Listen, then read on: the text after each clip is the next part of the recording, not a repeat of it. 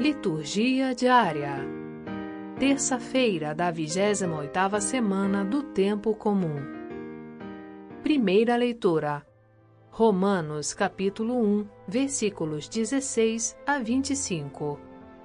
Leitura da Carta de São Paulo aos Romanos. Irmãos, eu não me envergonho do Evangelho, pois ela é uma força salvadora de Deus para todo aquele que crê, primeiro para o judeu, mas também para o grego. Nele, com efeito, a justiça de Deus se revela da fé para a fé, como está escrito: o justo viverá pela fé.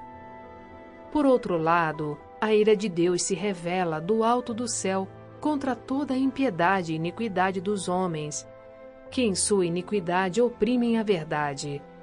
Pois o que de Deus se pode conhecer é manifesto aos homens. Deus mesmo lhe o manifestou, suas perfeições invisíveis, com o seu poder eterno e sua natureza divina, são claramente conhecidas através de suas obras, desde a criação do mundo. Assim, eles não têm desculpa por não ter dado glória e ação de graças a Deus como se deve, embora o tenham conhecido. Pelo contrário, enfatuaram-se em suas especulações e o seu coração insensato se obscureceu. Alardeando sabedoria, tornaram-se ignorantes e trocaram a glória do Deus incorruptível por uma figura ou imagem de seres corruptíveis, homens, pássaros, quadrúpedes, répteis. Por isso Deus os entregou com as paixões de seus corações a tal impureza, que eles mesmos desonram seus próprios corpos. Trocaram a verdade de Deus pela mentira, adorando e servindo a criatura em lugar do Criador, que é bendito para sempre. Amém. Palavra do Senhor. Graças a Deus.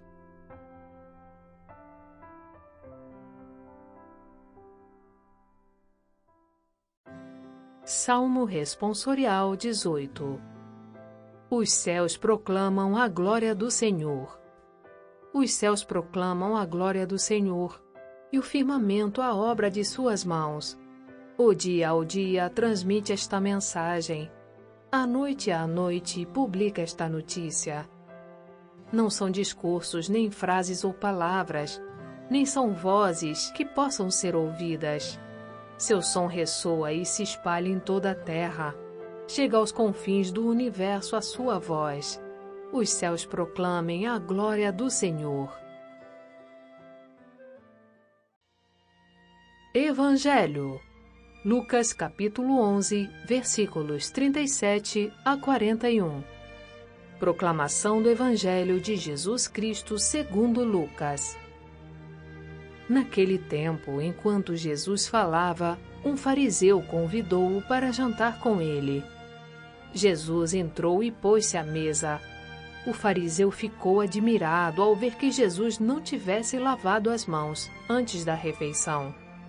O Senhor disse ao fariseu: Vós, fariseus, limpais o copo e o prato por fora, mas o vosso interior está cheio de roubos e maldades. Insensatos! Aquele que fez o exterior não fez também o interior?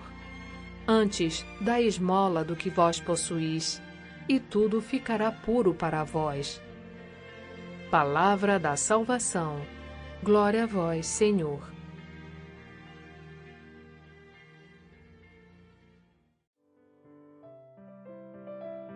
Frase para reflexão. Se quiseres chegar a possuir Cristo, jamais o busques sem a cruz. São João da Cruz.